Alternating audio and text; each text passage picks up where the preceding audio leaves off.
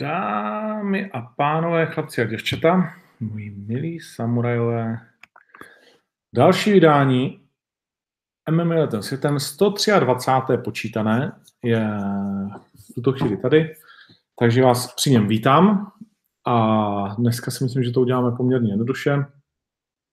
Řekneme si jen pár základních věcí a pak se budeme tím dnešním vysíláním prodírat vlastně v rámci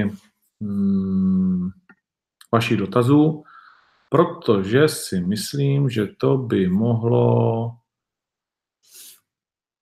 vlastně odpovědět zároveň všechny otázky, které se stejně chcete zeptat, a já bych zbytečně to říkal bez toho, aniž bych odpovídal na ty vaše dotazy. Takže ani jsem nevěděl, jestli to stihnu, někde jsem řekl, že to dneska udělám a nakonec to zvládáme, dáme tomu přesně hodinku. Do 7 hodin v tuhle chvíli zbývá něco kolem 10 dní do soboty, 11 dní do turnaje, což taky znamená, že si můžeme říct, kolik zbývá lístků na turnaj Octagon 12 na stadion Ondřeja Nepelu. Už je to dobré, už se dostáváme nad čísla, nebo už jsme se nad ně dostali, teď nevím, kolik přesně byla kapacita na hokej, v každém případě něco kolem 9 000, takže tam jakože jsme. Zůstává 2100 lístků, mám pocit, teď. Budíme po dnešním dni. Poté, co jsme zveřejnili vlastně poslední zápasy, už čekáme jenom na potvrzení váhy zápasů, který už jsme jednou ven dali, pak jsme to stáhli, kdyby náhodou se cokoliv stalo. Bylo tam určité nedorozumění, ale myslím si, že to dopadne dobře a Braňo Zuzák bude zápasit ve váze do catchweight do 86 kg s Pimem Kustersem, což je frajer, který to má zatím 2-0. Braňo Zuzák to má 3-0, takže se můžeme těšit, že tohle se povede a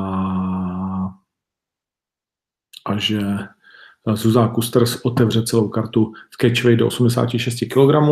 Souboj dvou neporažených, to máme rádi, protože jeden z nich prostě poprvé v životě zažije v profesionálním ringu či oktagonu samozřejmě porážku a to přináší vždycky velké jiskření. Jak ta karta vypadá dál? Začneme tedy Octagonem 12, pak si řekneme možná něco málo o tom, co se děje ve světě UFC a třeba ještě nějaký jiný dotazy. To, co je důležité, že byl vyhozen Theodorou, to je docela zajímavé téma, jsem zvědav, co na to říkáte. Tony Ferguson se hádá s Ali Abdelazizem, respektive vyhrožují si, ale tak s kým si Ali nevyhrožuje. Když nejsi v jeho stáji, tak jsi prostě úplně jakože zmetek a nevím, no, to je chlapík, který prostě je ti sympatický, jenom když stojí na té straně. To je takový Radek Duda hokej. To jsou ti hráči, se kterými tě baví strašně hrát, ale proti kterým prostě nechceš vůbec hrát. Takže vlastně tím je mi ale sympatický, byť samozřejmě taky to jeho jednání nikdy nevydýchávám úplně. No, pojďme tedy na tu kartu tak, jak už tuhle tu chvíli je ve finálovém složení, pak, když se nikdo nezraní, chtěl jsem říci, a už to opět není pravda, už opět tady jedno zranění máme, velmi čerstvé, a je to prokletá dívka tohoto turnaje, Klára Ryči, ta si společně s Muradovem skutečně vytáhla toho černého Petra, jak rád říkám, protože Klára Ryči taky teda mám mezi Fabio Pinkou, což je její trenér Fabio Pinca, a mnou proběhlo dost soupeřek a Martins, nebo Caroline, nechcete-li, je zraněná, zlomila si z nohu snad záprsní kůstky a to znamená start je vyloučen a samozřejmě je to super, že jo, protože jí koupíš letenky, ty jdou dopryč, samozřejmě tam máš pojištění, ale to se jaksi nedaří většinou to pojištění. Kupujeme ho statečně, ale moc se to nedaří jako vytloukat z těch firem. Z nich taky to, no to je jedno.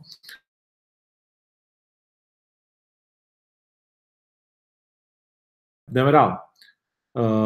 Takže Zuzák versus Kusters, jak jsem řekl, velmi zajímavý souboj, myslím si, že na oba dva si dávejte pozor, protože oba dva by mohli být dlouhodobější součástí Octagon stáje a zajímavými týpky ve váze do 84, tedy v té ve střední váze, která zatím není tak štiplavá, ale zvlášť, když máš jde dolů, ale myslím si, že co nevidět bude. Klára Ryči tedy ve druhém zápase, s kým to teď nedokážeme říct, když to Caroline nebude.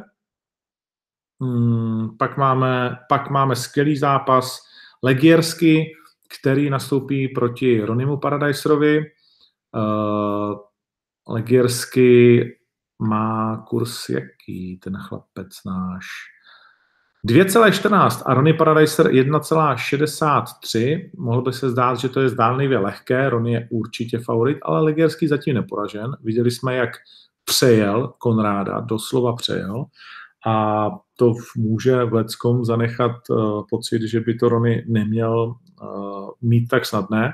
Zanechal ho taky v nás. Konec konců proto Legiersky ten zápas dostává na turnaji. A myslím si, že to bude fajn se podívat na to, jak to polský borec zvládne. A jak to zvládne taky Ronny Paradeiser, protože vždycky, a přesvědčili jsme se na tom turnaji, na turnaji v Ostravě, ti neporažení kluci prostě do toho jsou schopni dát něco víc. Jsou schopni, speciálně takhle na relativně začátku té kariéry, bojovat o něco víc, o ten zatím neporažený rekord. Matej už to má 3-0. Mimochodem vítězstvím nad Konrádem se dostal hned na 15. místo žebříčku lehké váhy. Mezi profesionály to má 4-0 vlastně i s tím kickboxerským zápasem, ale to nepočítáme. Konrád byl suverénně jeho nejtěžší soupeř. Teď Ronny Paradeiser určitě bude daleko zkušenější a vlastně, nebo ne daleko zkušenější, zase tak velký rozdíl za počtu zápasů tam není, ale zkušenější a především s lepší bilancí, lépe postavený, takže tam to bude zajímavá konfrontace. Ronny už má taky slušnou sérii vítězství za sebou, už se mu to tam začíná zelenit. Má 6 vítězství ze 7 zápasů, prohrál pouze s Kuznikem. A to by mu určitě ještě přibylo, kdyby si odbouchal, nebo určitě z velkou pravděpodobností, kdyby si odbouchal něco v Octagon výzvě, což se nestalo. Teď tedy bude bojovat o 4. vítězství, poté co porazil Genova, Dauliatova a Cordeira, což byla posledně těžká zkouška se brazilským Španělem, nebo španělským Brazilem, chcete-li. Španělským Brazilem. No, takže na Ronnyho 1,63 si myslím, že je jakože dobrý kurz, zajímavý na to tam fláknout. A pak přijdou na řadu 3 zápasy, které se mezi sebou hádáte a se mnou, kdo kde měl být na té kartě. Nakonec to, že má Kertész s Bryčkem jsou 4. zápasem, rozhodlo to, že tam není vlastně ani jeden domácí borec. Souhlasím s některými hlasy, že to je velmi nazváženo, jestli neměl být Matěj Kertész před, nebo po, spíše řečeno, Kleinovi s Bryčkem kvůli bilanci, kvůli tomu, kolik toho pro nás udělal a odzápasil, ale ani pro jednoho z nich to není nějaký jako psychický nebo jakýkoliv jiný problém, takže na to se prostě můžeme pouze těšit, to je to důležité, že se na tenhle ten zápas můžeme skutečně těšit, protože Polák se vrací po pauzičce a Matěj Kertész, všichni víme, co od něj můžeme očekávat. To právě není od Poláka a tak je zajímavé, že Polák je na tom relativně dobře s kurzem, je to taková výzva, kurz 2, ale především Matěj, kterého známe, je za 1,72 a to si myslím, že spoustu z vás bude chtít hrát u Fortuny. Už jenom v kombinaci s Paradeiserem to má 2,8, což že jo, za litr mít skoro 3 ze 2 zápasů, které se zdají být jakože v pohodě, tak to by mohlo být velmi zajímavé. Další zápas Lima versus Klein, už jsme se tady o tom nejednou bavili, naprosto fantastický zápas, kluka, který má za úkol přijet tady rošlapat Ludvíka, jak mu říká Attila, s bilancí 13-1 přijíždí ten prostě zloun William Lima, 178 cm, což je slušná výška na tuhletu váhu, speciálně když jsi Brazilec, že jo. Je to navíc ta jeho váha 70 kg, kam Ludovit, nechci říct přibírá, ale tolik nezhazuje, protože jeho hlavní váha by měla být 65, takže ta pérová. O Linovi už jsme se hodněkrát bavili, že dokáže ukončit zápasem jak submisí, tak údery. Těch submisí má několik, triangle tam je, gilotina je tam, několikrát, je tam několik KO, několik decizí, takže skutečně dokáže útočit ze všech pozic, jak se říká. A pro Kleina, který to má 13-1 nebo 13-2, borec 13-1, velmi těžká prověrka, zápas, na který se všichni těšíme. A co se týče sázek, tak se všeobecně věří u sázkařů Kleinovi 1,47. S takovým štípačem je to zajímavé, že to je vlastně nejmenší kurz. Když si vezmeš, že Ronny Paradeiser má proti Frejerovice, to má 3-0 se skore vlastně, kdy on má víc než 3x tolik zápasů, tak má 1,63 a Klein proti Limovi, který přijíždí v kapse s pozvánkou do Dana White Contender Series, což teda nedostaneš úplně, když jsi jakože nulový, tak má 1,47, tak to je takový, ale samozřejmě už to tam mohli stlačit ty kurzy. A Lima má 2,49, což je zajímavá pobídka. Lajos už má nějakou dobu taky pauzičku, moc těch zápasů nestihnul od té doby, co od nás odešel. Když se podíváme na to, jakým způsobem on, nebo kdy naposledy zápasil, tak je to 18. listopadu, takže je to půl rok. Co nestál v Octagonu, to je relativně dlouhá doba, ne tak dlouhá, aby ho to mělo vyvíst nějak zvlášť z míry, ale bude určitě skvěle připraven minimálně po té fyzické stránce a můžeme se na tenhle zápas, jak říkám, prostě jen a jen těšit. Následovat bude hlavní zápas první karty a to je tedy dlouho očekávaný zápas Macha Muradova. Jeho soupeřem bude nakonec Uda, jak už dneska dobře víte. Myslím, že jsem to v sobotu ještě neříkal.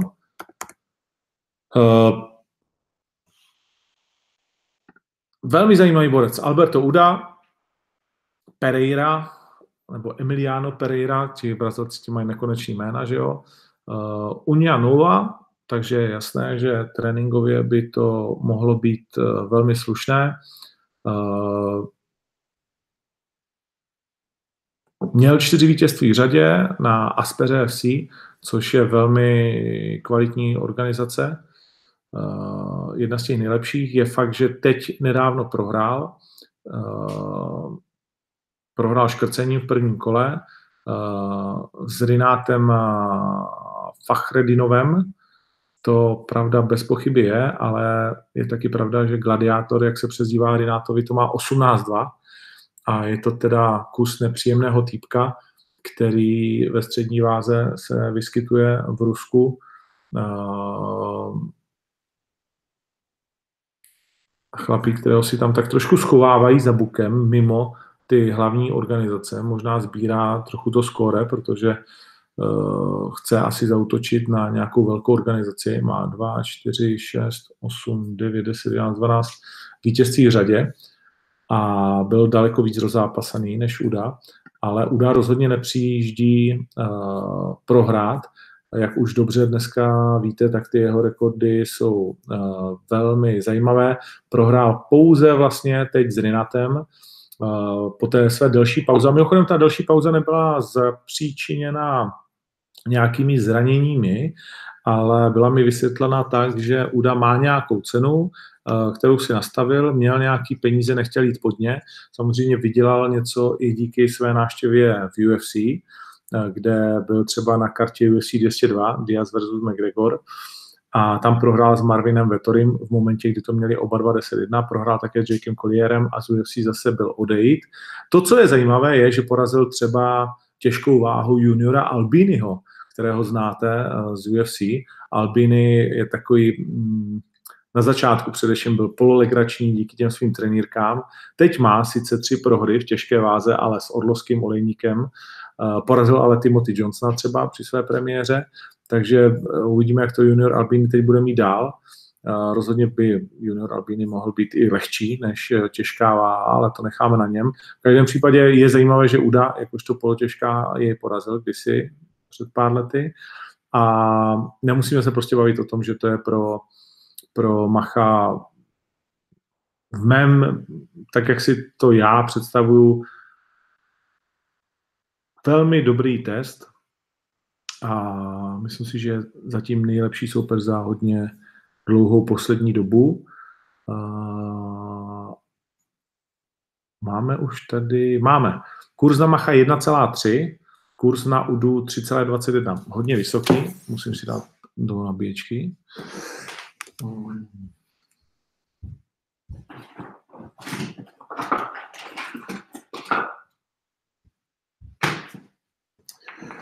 Takže hodně vysoké to je na Udu a nebudu se divit, když by někdo sázel na nějaké to překvapení, ale Mach vypadá extrémně dobře a bude zkrátka uzavírat tu první kartu. Pak asi všechno známe, jediné, co bylo neznámé, co jsme ještě neprobrali, je soupeř Piráta. Pirát zase klobouk dolů před ním, na nic nečekal, jednu výzvu vyměnil za druhou, možná ještě větší, protože Anderson de Queiroz Diniz Fala Mansa,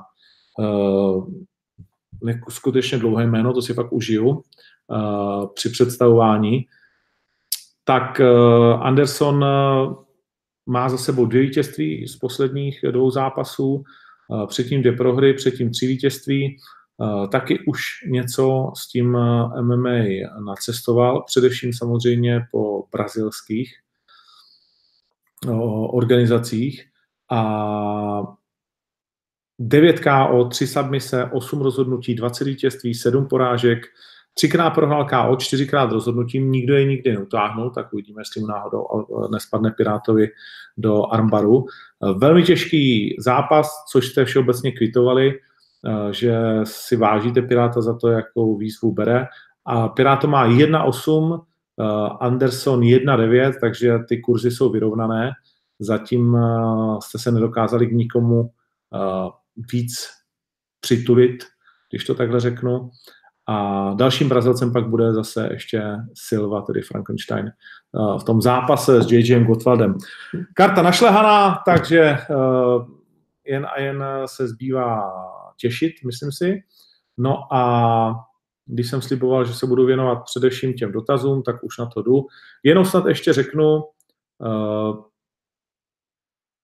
ten Elias Theodorou, velmi zajímavý moment, kdy UFC vyhozuje frajera po jedné prohře vlastně v rámci nestandardního se nějakého chování, když to takhle jako nazveme. Elias Theodorou je, jak já jsem říkal nedávno, jeden z nejnudnějších bojovníků vlastně, nebo stylově nudných, které já znám. A UFC jej propustilo poté, co má rekord 16-3, měl 3 vítězství v řadě předtím. Teď prohrál s Derekem Brunsonem v dalším 3 nejdelším možném vlastně jakoby zápase, co on chodí. 8 posledních zápasů bylo na body a asi právě proto byl Theodorou propuštěn. Třeba, že je to Kanaďan, třeba, že to je pohledný frajer, oblíbený na sociálních sítích, tak to nestačilo. A je to zajímavý vzkaz, který se dá hodnotit na spoustu způsobů, podle toho, kdo se na ní dívá. Samozřejmě po té sportovní stránce je to prostě ta zvláštnost MMA, ve kterém nejde jenom čistě o ten sport, je to prostě taky show, je to atraktivnost, je to zajímavost, je to o množství bojovníků, které můžeš mít na tom roustru, na tý vlastně jako v té svojí stáji a prostě když jsou nudní a ty to tak cítíš, tak je prostě propustíš. Je to ten přebytek, který UFC má, který si může evidentně dovolit. Jinak by Kanaďana, což je teda další velká věc, protože v Kanadě chceš dělat turné a chceš tam domácí borce. No ale když ti na domácího Kanaďana domácí lidi pískají, že to je nuda, tak už to je taky napovídající.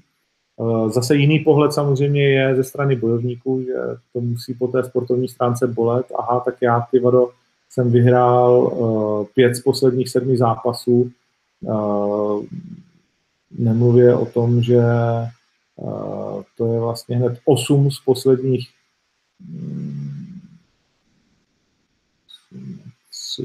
11 zápasů v UFC a stejně dostanu jako dlažbu, což je taky přístup, který je naprosto legitimní a člověk ho musí brát a chápat, ale tady se ukázalo, že ta váha je docela nabitá a že prostě UFC radši šáhne po někom, kdo bude dělat atraktivnější zápasy, než 8x v řadě na body s utíkáním, s tím divnostylem, vlastně trošku nekoukatelné pro lajka. No, takže tak pojďme na to. Denis Konopa bude mít trenér Kimballa někdy zápas v Octagonu, uvidíme.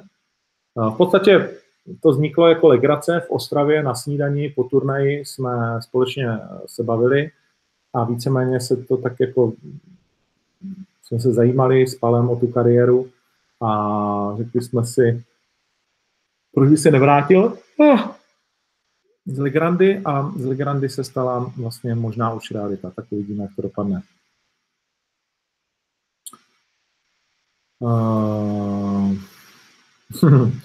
Ondrolem klasicky mešká, ano, začínám většinou později.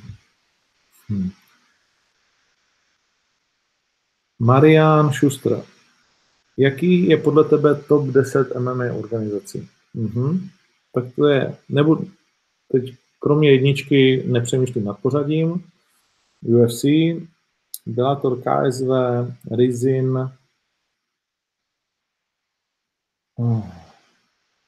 PFL je určitě zajímavá.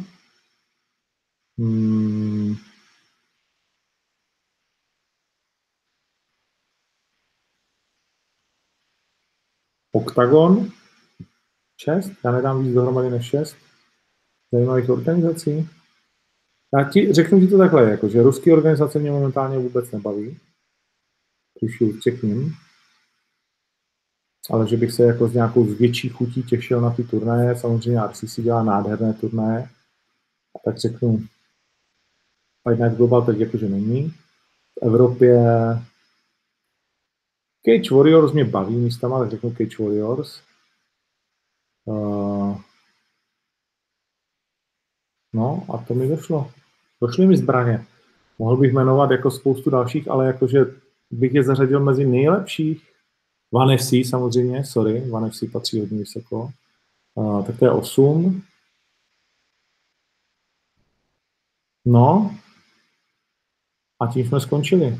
V Evropě mě nebaví jakože nic, na co bych se koukal, kromě KSV. Jakože rád. Samozřejmě se podívám.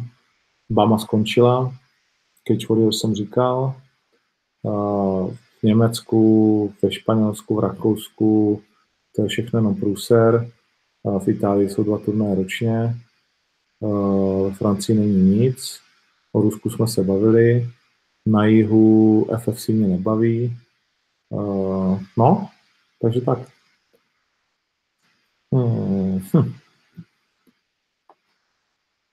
Kimball versus Vémola a Štvanice ne.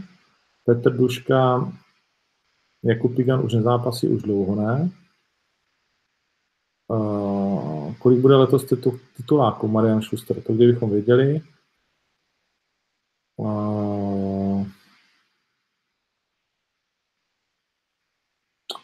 Vrací se Urijah Faber, ano.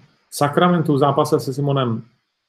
Co na to říkám? No, chápu, že se mu stýská, ale myslím si, že to nebude úplně jako, že šťastná věc. Speciálně v těchto lehkých vahách ten věk jako ti dává nejvíc zabrat. Že tam to prostě nedoženeš, tu elasticitu. Nevím, jak moc Juraja trénoval jako sám sebe, ne ostatní kluky, jak moc se tomu věnuje, on už má rád ten život, teď se mu narodilo dítě, tak jako fakt chceš, když má tvoje dítě pár týdnů, se zavřít do gymu a dostat se do té nejlepší možné formy. Třeba se mu to povede, je to prostě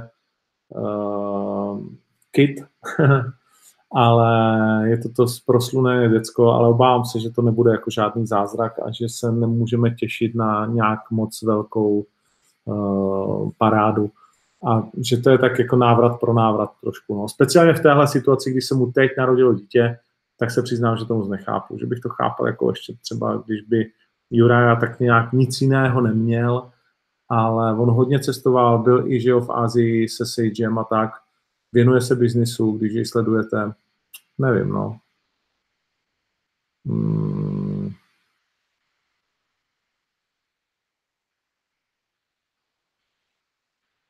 George Smith, vaše práce je pecko a děkuju. Chtěl bych se tady, si zaplatím pay-per-view, uvidím celý zápas nebo jen určité zápasy, tak záleží od kuci, ale celý turné.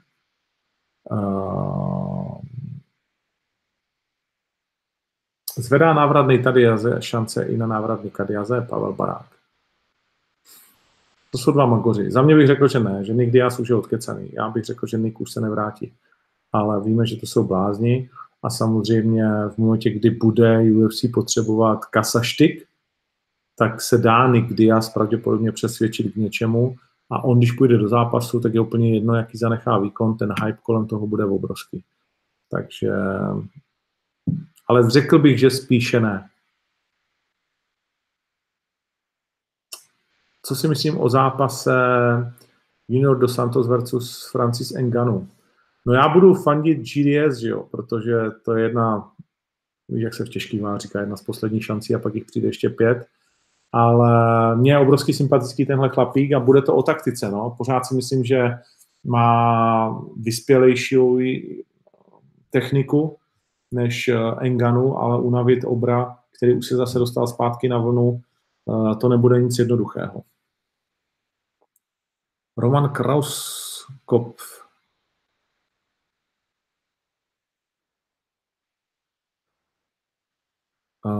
Všiml jsem si, že na kanále XFM jsou rozhovory, které vedeš ty, nebo komentuješ. Můžeš říct, jak to bylo s XFM na začátku?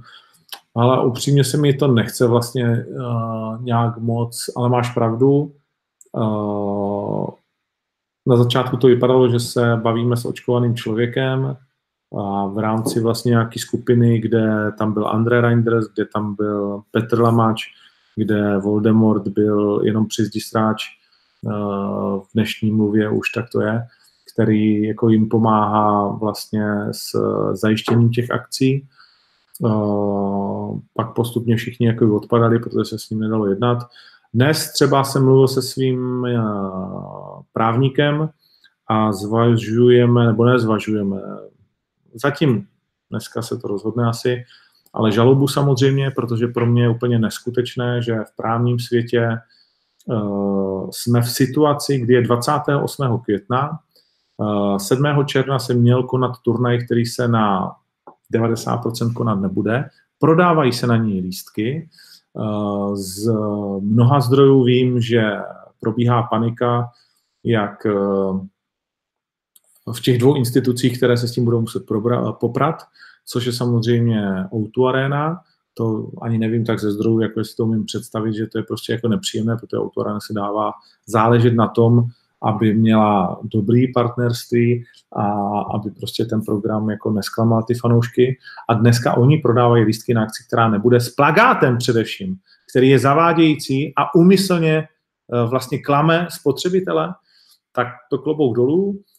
To samé před ticket portálem. Já jsem to všem se snažil říct, ale už měsíc vidíme na těch stránkách, včetně stránek XFN, a ať jdou všichni od tam ať do prdele se svým dobrým úmyslem, protože žádný takový dobrý úmysl není. Je to čistá snaha poškodit prostě nás, poškodit svých klienty, poškodit fanoušky. Už měsíc všichni víme, že tam nebude Klein, že tam nebude Muradov, víme, že budou na jiném turnaji, ale přesto především se pořád určitě nějaké lístky prodají, protože je to, trošku bych to přirovnal těm volbám, Jsou samozřejmě voliči, kteří si něco zkontrolují a pak jsou voliči, kteří vidí první ano a hned ho berou a už se o to moc nestarají. A takovým způsobem se strana ANO vytrolíme dostala k více než 1% hlasů a tím pádem více než 1 200 000 korun za ty hlasy. A odebralo to skutečné straně ANO. Takže, a to byl ještě, řekněme, takový podvod v rámci regulí. Tohle je klasický podvod, tohle je klasický klamání spotřebitele, nebo já samozřejmě jsem právník, takže to možná říkám jako špatně. A mě to už vážně prostě jakoby sere. Už myslím, že toho bylo dost, už si prostě jako můžeme říct, kdo je kdo, jak to vypadá. Konec konců viděli jsme teď Rytmusovi Insta Stories, tam to asi taky vypadá na hezký vlastně vztah dvou spolumajitelů slovenského XFN, tak já už nevím, jako co dál, kam dál a už mi to vadí, že budu furt poslouchat nějaký keci, že kdo co může, prostě čím nakládat a nemůže, tak když by byla jakákoliv dobrá vůle se skutečně o něco snažit, tak tohle to všechno už dávno zmizelo. Není tomu tak, je to přesně naopak, je to prostě levá a z mé strany se veškerý dveře a já nevím, všechno prostě je jako zavřený, všechno je smazaný, prostě a teď už je to prostě za hranicí jako jakýkoliv vkusu. Takže tak, no, jsem se rozčil. Filip Uhlíř, ptáš se na něco, co ti samozřejmě neřeknu, protože si sám odpovídáš, pokud to není tajný. Pavel Poláček, Martin Šuster, dobrá otázka. Teď nevím, na co se ptá Martin Šuster. Jaroslav Hudec. Nebude po tolika změnách a nových příchozích tiskovka Octagon Primetime? Ne, tiskovka Octagon Primetime nebude tady kvůli tomu, ale bude kvůli něčemu jinému, možná v blízké době.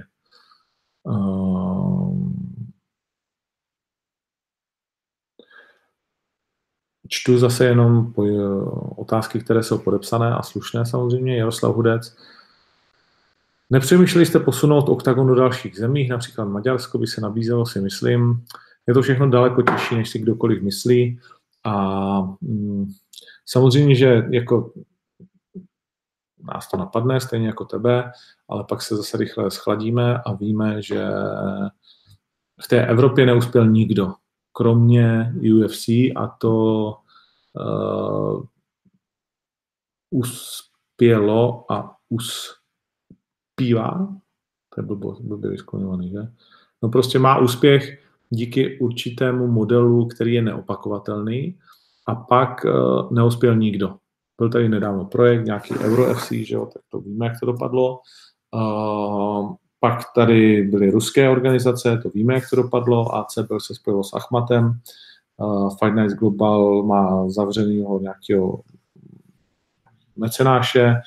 RCC je určitě velká, skvělá organizace, ale asi by těžko chodili lidi v Evropě na jejich turné v tuhletu chvíli. Žádná M1 jede spíš jako směrem Čína. Jsem tam taky něco zkusila v Evropě, taky to vlastně jako především s tím ruským stylem M1, který je hodně ruský, to asi nepůjde. KSV to taky nezvládá, byť je to suverénně nejsilnější evropská organizace, takže má to určité své úskalí, které tak nějak nikdo nedokázal. Bama nedávno skončila, dlouholetá britská organizace, takže je to vážně těžký a není to jenom tak jako, že pojďme to zkusit. Pavel Barák, co říkáš na to, že byl propuštěn Elias Theodorou? O tom jsme se bavili. Abdelaziz ze Špína, OK. Pavel Poláček, bude v Octagonu Adam Horváth, jasně. Daniel Straňák, asi jinak Horváth, maďarské, jestli bude v Octagonu, nevím. Daniel Straňák. Permanentky na turné určitě ne. Ondřej Rabinský.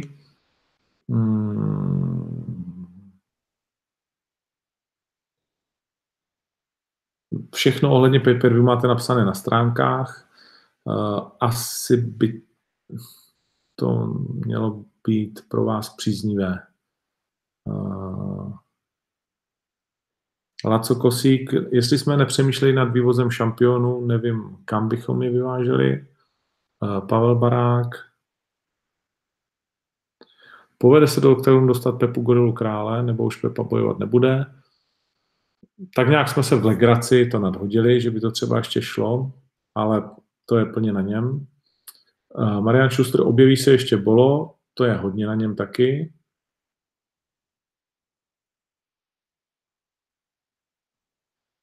Ano, Shorty nám to zase ukradli, toho Braňa, ale my jsme to dali ven, takže proč ne? Myslíš, že bude mít Pukač zájem o rematch s Jankou? Nemá zájem, co já vím. To by si... A Jan Janka, jestli se zdíval na Octagon Mike, tak říká, že se to musí vybojovat, celá správně. Nejprestižnější brazilská organizace Petr Duška je asi Jungle Fight. Je jich tam teď víc na takové jakože úrovni, ale Jungle Fight je taková nejznámější. Určitě z nich odešlo z Jungle Fightu jako suverénně nejvíc lidí do UFC. Takže jestli tohle je měřítko pro tebe.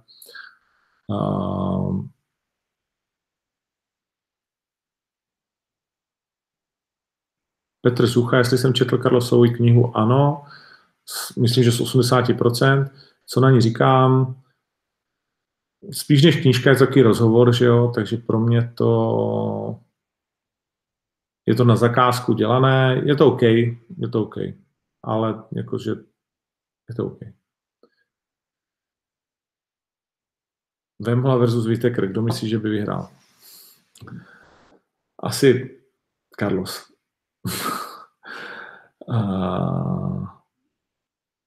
Co Kohout už má soupeře na Štvanici? Ne.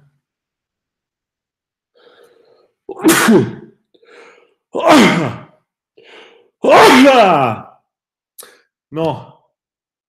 Pavel Barák, úplně nesmyslná otázka, sorry Pavle. Gottwald versus Muradov, kdyby byl už favorit, to je úplně mimo váhy. Budeš ho na Štvanici? Na 90% ne, kvůli svým osobním problémům. Petr Zucha, proč Rytmus zná akci Furyho? Je to hudební host, proč ne? Je to kluk, který má rád box a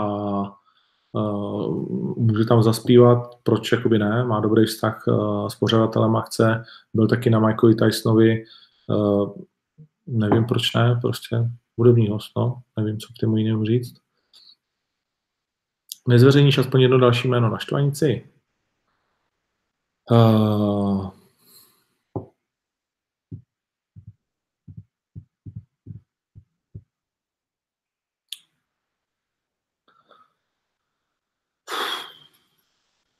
Ne. Nevím, Matouš Kohout. Velmi pravděpodobně.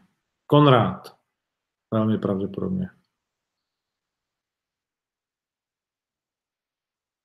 Bude někdy v Octagonu Vojto Barborík? Nevím vůbec. Patrik Zemko, Fabu 14.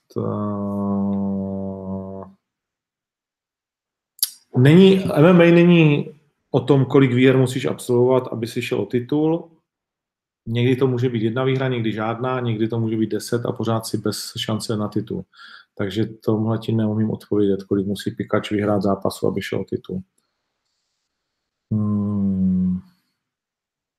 Porazí Stylebender Whitakera? Jiří Pospíšil. Já si myslím, že ne. Já si myslím, že Stylebender byl velmi blízko porážce s Kelvinem Gastelumem a Whitaker je daleko komplexnější než Kelvin Gastelum. Takže Kelvin Gastelum měl moment, kdyby se rozhodl a dal do toho všechno, on chtěl vyčkávat. Samozřejmě je to velmi těžké určit tu správnou strategii. Teď všichni říkáme, že to měl do toho jít, kdyby do toho šel a náhodou inkasoval a vyšťavil se, že ho třeba, a tak bychom říkali, že udělal blbost.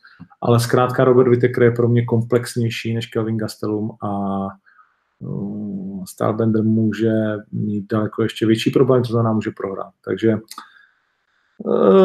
pro Whittakera je velký problém to nezápasení vlastně, spíš to zápasení se svým tělem.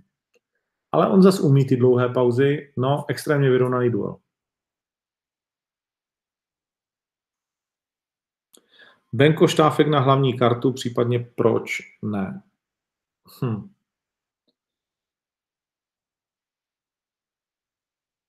Samozřejmě, že výkonnostní venkové zo štáfek na hlavní kartu nepatří a já osobně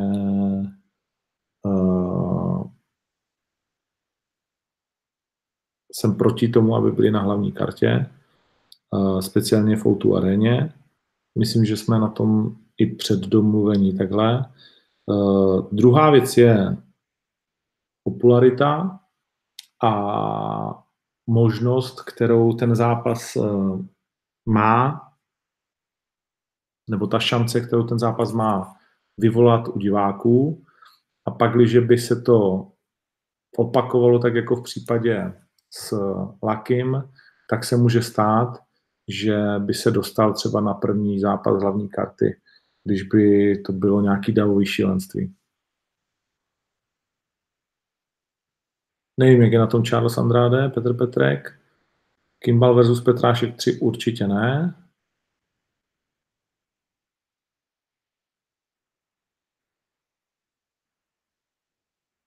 Jak se těším na UFC 241? To je pro mě tak daleko, že vůbec.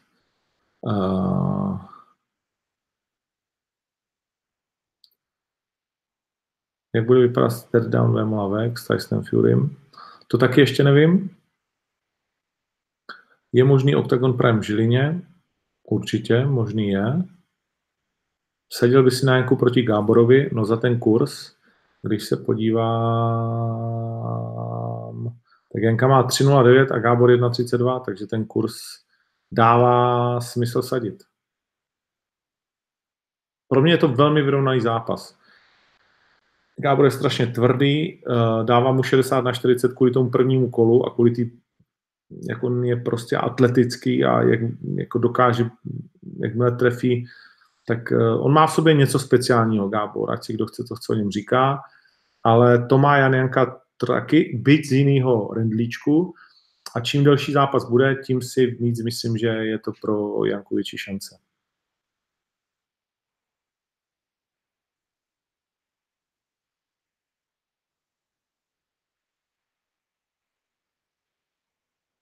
Šlo by Lajos versus Ronny a Bartel versus Karol? Ne, asi, ale určitě by šlo Ronny versus Karol. Jakub Henič, ale Bartel versus Karol taky. Jakub Henič, děkujeme za pochvalu.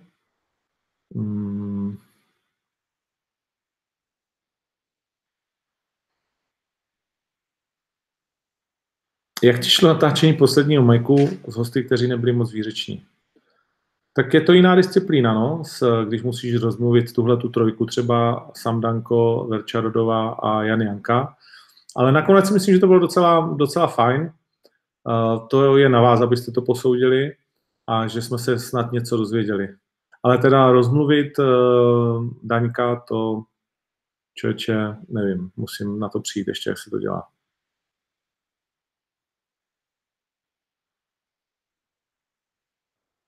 O Melounovi už jsme mluvili.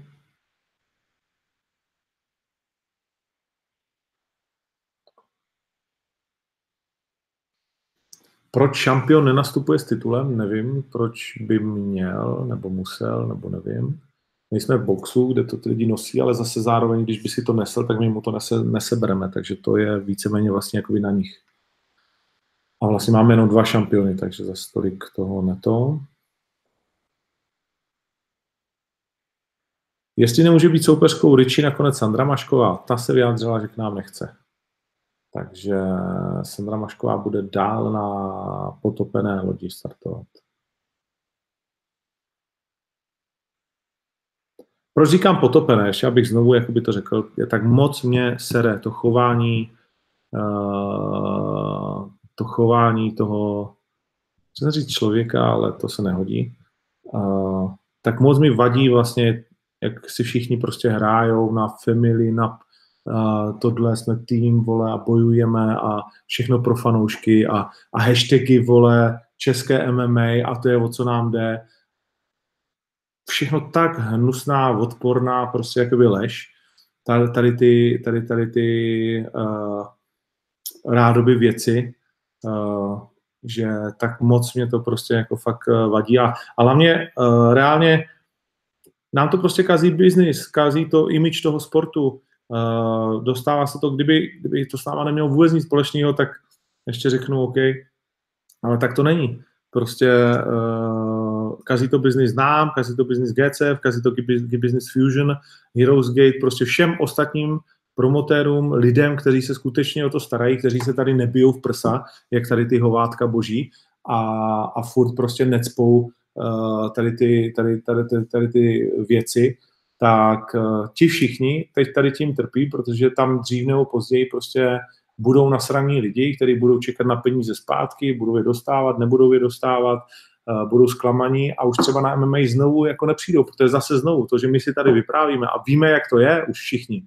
tak to znamená, že nás tady je 800, to je sice moc hezký, ale prostě jako ta masa neinformovaných lidí, která se chová podle plakátu a podle nějakého zkratkovitého, nebo ne zkratkovitého, ale prostě fanouškoství, které je založeno na impulzu, na ne tak moc informacích a tak dále, těch je strašná spousta. Jo?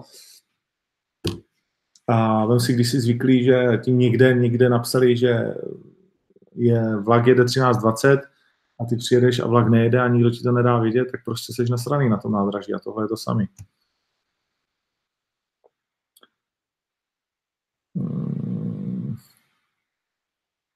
Grizzly versus Knížepán to určitě nepůjde, i kdybychom na 100krát chtěli všichni, protože Knížepán není 93 ani náhodou, jak jsme viděli, tak Grizzlíčkovi se asi nebude chtít zhazovat úplně směrem pod 84 kg.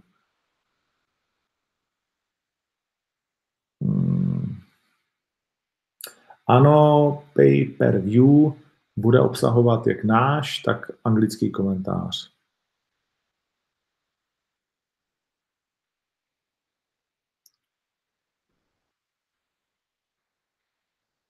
Jestli bylo správné, že Vemola měl tak tvrdý sparring 2 týdny před zápasem, určitě ne. A je to jedna z věcí, na kterou si musíme dát pozor při jeho dalších zápasech. A já už jsem o tom s Karlem mluvil a teď asi jako o tom musím výrazně napsat i tomu trenéru. Já jim do toho nechci šahat, ale některé praktiky z London Shoot Fighters jsou pro mě trošku nepochopitelné. Byť je respektuju, nekomentuju to, ale jako promotér jako z toho mám, protože něco velmi podobného se stalo před zápasem v Ostravě a opravdu hrůzu. Gustafsson, ano, Gustafsson má zápas. No se Smithem, nevím, mám takový zvláštní pocit, že to nebude žádná dávačka, ale známe Gase, ten umí překvapit těžkým KO. Vlastně by to mělo vyhovovat, ale. A Ferguson versus Kovboj, já už jsem to říkal, no, tak já přeju samozřejmě Fergusonovi, byť teda Kovboj je taky můj oblíbenec. Ty vodo, tady je těch otázek, musím přidat. Co říkám na to, že Ragozin stojí o zápas s Carlosem, je reálné, že zápas bude Lukáš Sagner. Myslím si, že termínově už jsme v prčicích. Jediná šance je někdy září a to si myslím, že se nestane a pak už se obávám, se to nedá úplně predikovat, ale je možné, že už ten zápas je pryč. Ragozin na Štvanici. Štvanice by byla šance, ale myslím, že se to nestane.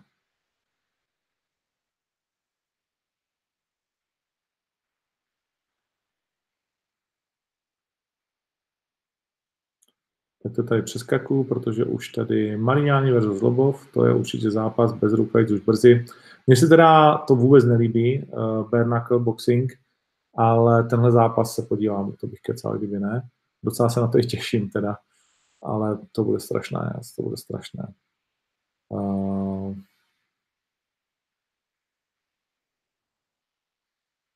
Na Sherdogu máme chybu, OK, tak to opravíme. Radek Novák. Zápas Pavlíček versus Cverna si myslím, že tehdy byl brán jako amatérský. Viktor je zraněný, čeká ho další operace. Já si myslím, že se nad ním zavřela voda, co se týče profesionální kariéry, ale to já mu nemůžu ukončovat, to on musí říct, ale už to je hodně dlouhá pauza, trnitá cesta, další operace, bohužel to zdraví mu nedrží. Kdo je podle mě zápas na zápas večera? Určitě Gottwald, Gábor Janka, čekám taky hodně od Piráta, Čekám taky hodně od Ronny Legiersky, hodně čekám od holek, Holm versus Rodováka, o to může být bitva šílená. No takhle, je tam 12 zápasů na zápas večera.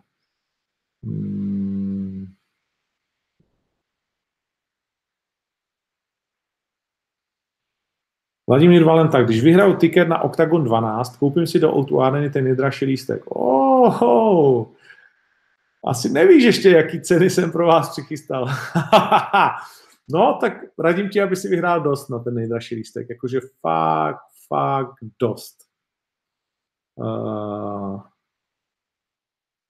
Pro Piráta určitě těžký zápas, Mirec Ziga. Novinky ke Kimballovi jako takový nejsou. Říkal jsem to tady posledně. Ke Kimballovi se vrátím až po jeho dovolený.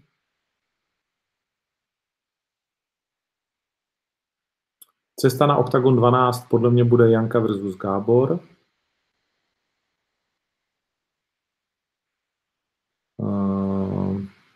Projekt Y vyjde dneska, mimochodem fantastický díl. Dneska je úterý. Jo, tak dneska, teď už někdy je, podle mě venku, projekt Y v 7 na Blesku. Fantastický díl, myslím, že se to zlepšuje čím dál tím víc. Byl bych moc rád, kdybyste, jako ty čísla to má, ale pořád bych chtěl víc, chtěl bych se dostat nad 100 000 dílem, řeknu to otevřeně. Takže jestli pro vás 800, který to sledujete, můžete pro mě výjimečně něco udělat aktivně, tak sdílejte, prosím, na svém Facebooku a sociálních sítích, Instagramu, jestli máte přes 10 nebo jiné, tak to je jedno s prolinkem. Pomožte nám to dostat více mezi ženy, více mezi lidi, protože si myslím, že to je v zájmu nás všech, když už tady se mnou hodinu stojíte, čekáte, teda kecáte. Musím říct, že to je fakt, jakože to už je filmařská práce. Fakt, jakože speciálně ta věc před znělkou dneska se mi moc líbí. Celý ten dílek je zpracovaný. Je to jako cool. Je to cool. Dobrý. Baba Jaga, už se jí brzy dočkáme. Vémola proti Pirátovi nepůjde, o tom jsme se přece bavili, musíte to trošku sledovat a hlavně to sami říkali. VIP All Inclusive si přečteš na stránkách Ticket portálu, jak to tam celý je. A mě možná potkáte taky. Pavel Poláček. Nemáš pravdu. Mirek Ciga.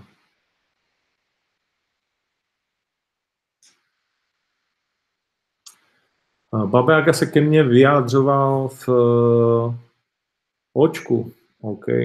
Že jsem moc přehejpovaný. Nevím, co tím myslí, ale už říkat si může, co chce, to je úplně v pohodě.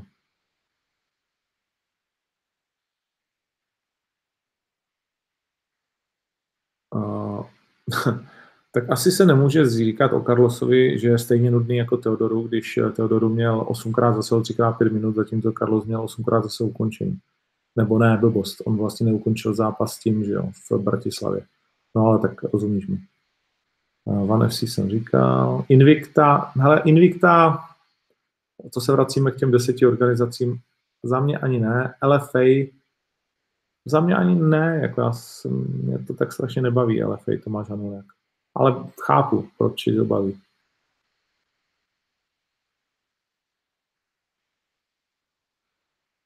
Miocic Cormier. Já bych to přál Miocičovi, jak to dopadne, těžko říct. Miocic říká, takový hran, jako mi Cormier dal, už jsem dostal. On to prostě jenom trefil na templ, na ten chrám, jak se říká. Asi ano, že jo, málo kdy takhle krátkou, suchou pravou tě někdo úplně vypne v těžké váze. Carlos na Štvanici o titul nebude, pravděpodobně teda. Jakub Uhere, kolik stojí náklady na bojovníky do Bratislavy? Hodně. Jenom letenky, co stojí, kámo. Řeknu ti to takhle. Letenky stojí to, jenom na tenhle turnaj, letenky. Stojí podle mě víc, než stála první karta na Octagon 1. Celá dohromady. No. No 100%, ne, že vole, to, jasně. Tak si to vem. No, ale tak jako...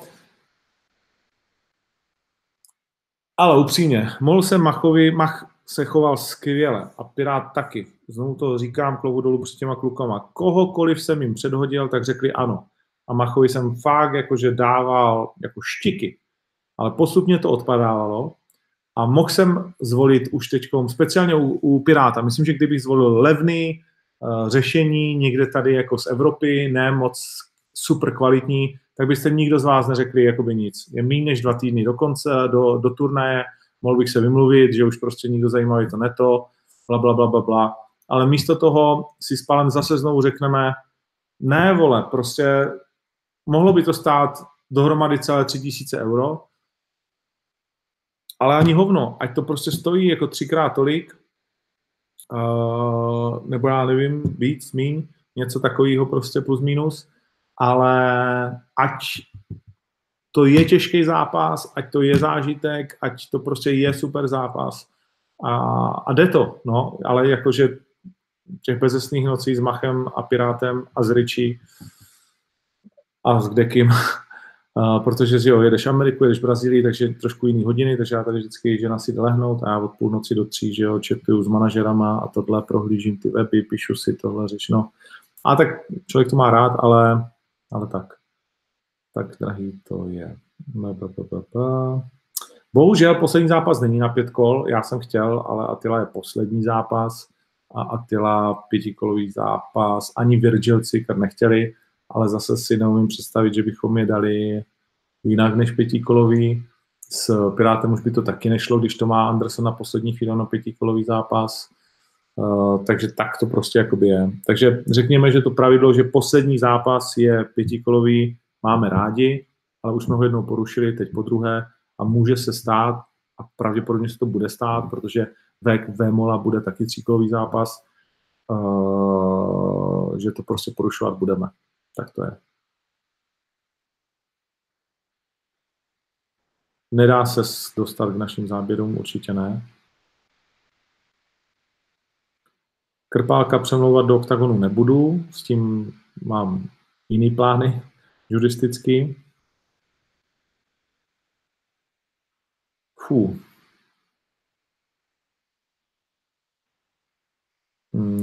Zimní stadiony jsou jediná varianta pro oktagon. Open air je v tuhle chvíli možný pouze na Štvanici. Tomáš Horvát. Na Oututý sport 100% nebude celá karta, není tahle ta možnost. Melon se nenachází v ústraní, Melon, prostě já jsem s ním měl nedávno víc než hodinový hovor, když jsem jel vlakem a super jsme pokecali. On chce jet se podívat do Vegas s Martinkem, chce si odpočinout a pak se vrátí. Vrátí se GSP proti Chabibovi, no to kdybych viděl, Lukáš Horáček. Ale skoro bych řekl, že by to bylo zbytečné.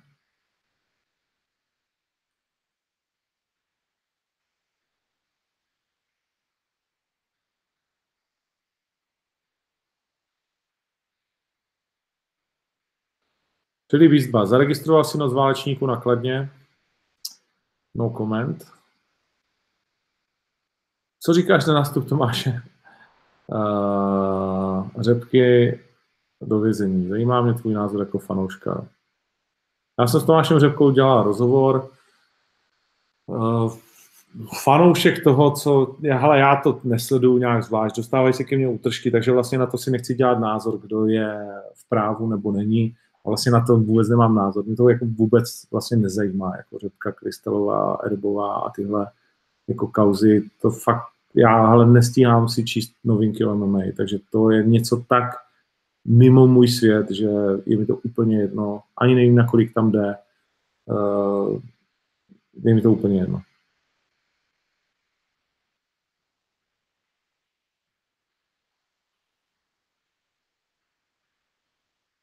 Jak vnímám domácí média?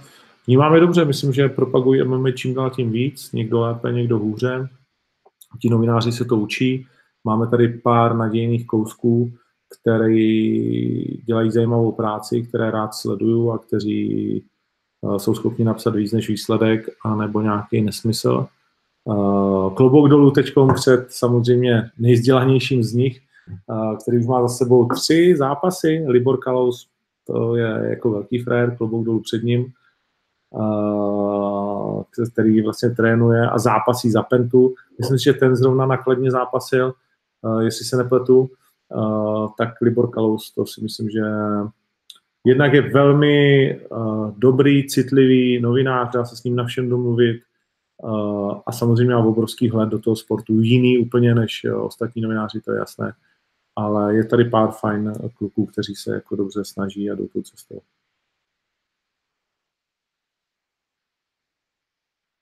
Projekt Y, ano, pozoruju, jak se holky zlepšují, jak Peťa Batány přibírá, jak FK trénuje zem, jak ty mi psala Ivy včera, ani jsem jí neodpověděl. Ta mě překvapila, že se takhle jako odměnila před maturitou nebo po, že jela do Portugalska na relativně dlouho. Takhle před zápasem, to musel mít André Reinders radost. Budou obě holky hodně hubnout, takže zajímavý, pozoruju to samozřejmě.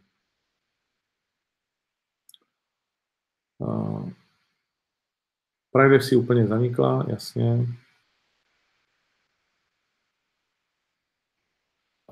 Pomyslnou pyramidu v 77 nemáme, protože nic takového nebude.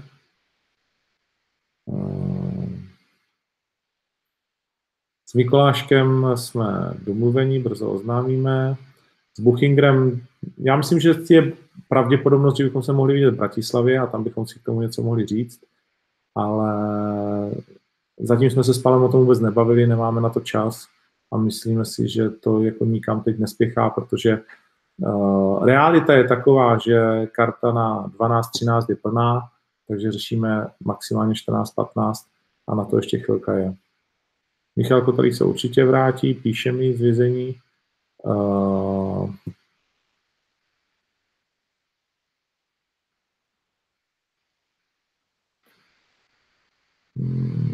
No a to je víceméně celá. Max Kertészem je určitě uskutečnitelný, když se máš do 77 z největší pravděpodobností, ten zápas můžeme čekat dřív nebo později. Děti na Octagon můžou jít v jakémkoliv věku, třeba v peřince, ale to bych jim dal ty sluchátka.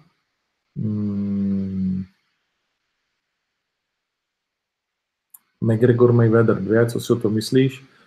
Ničím by mě to nezajímalo, ale podíval bych se na to a oni by vydělali prachy. Jukebox je pro nás vždycky zajímavý, protože charakterně to je člověk nejvíc jako v pořádku.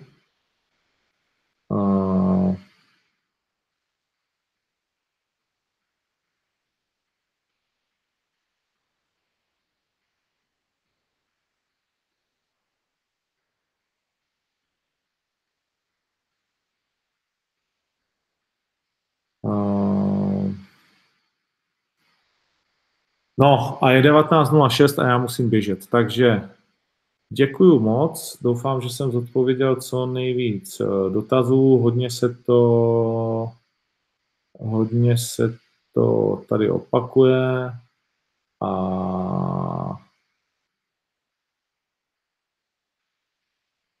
v podstatě asi jsem na 90% odpověděl.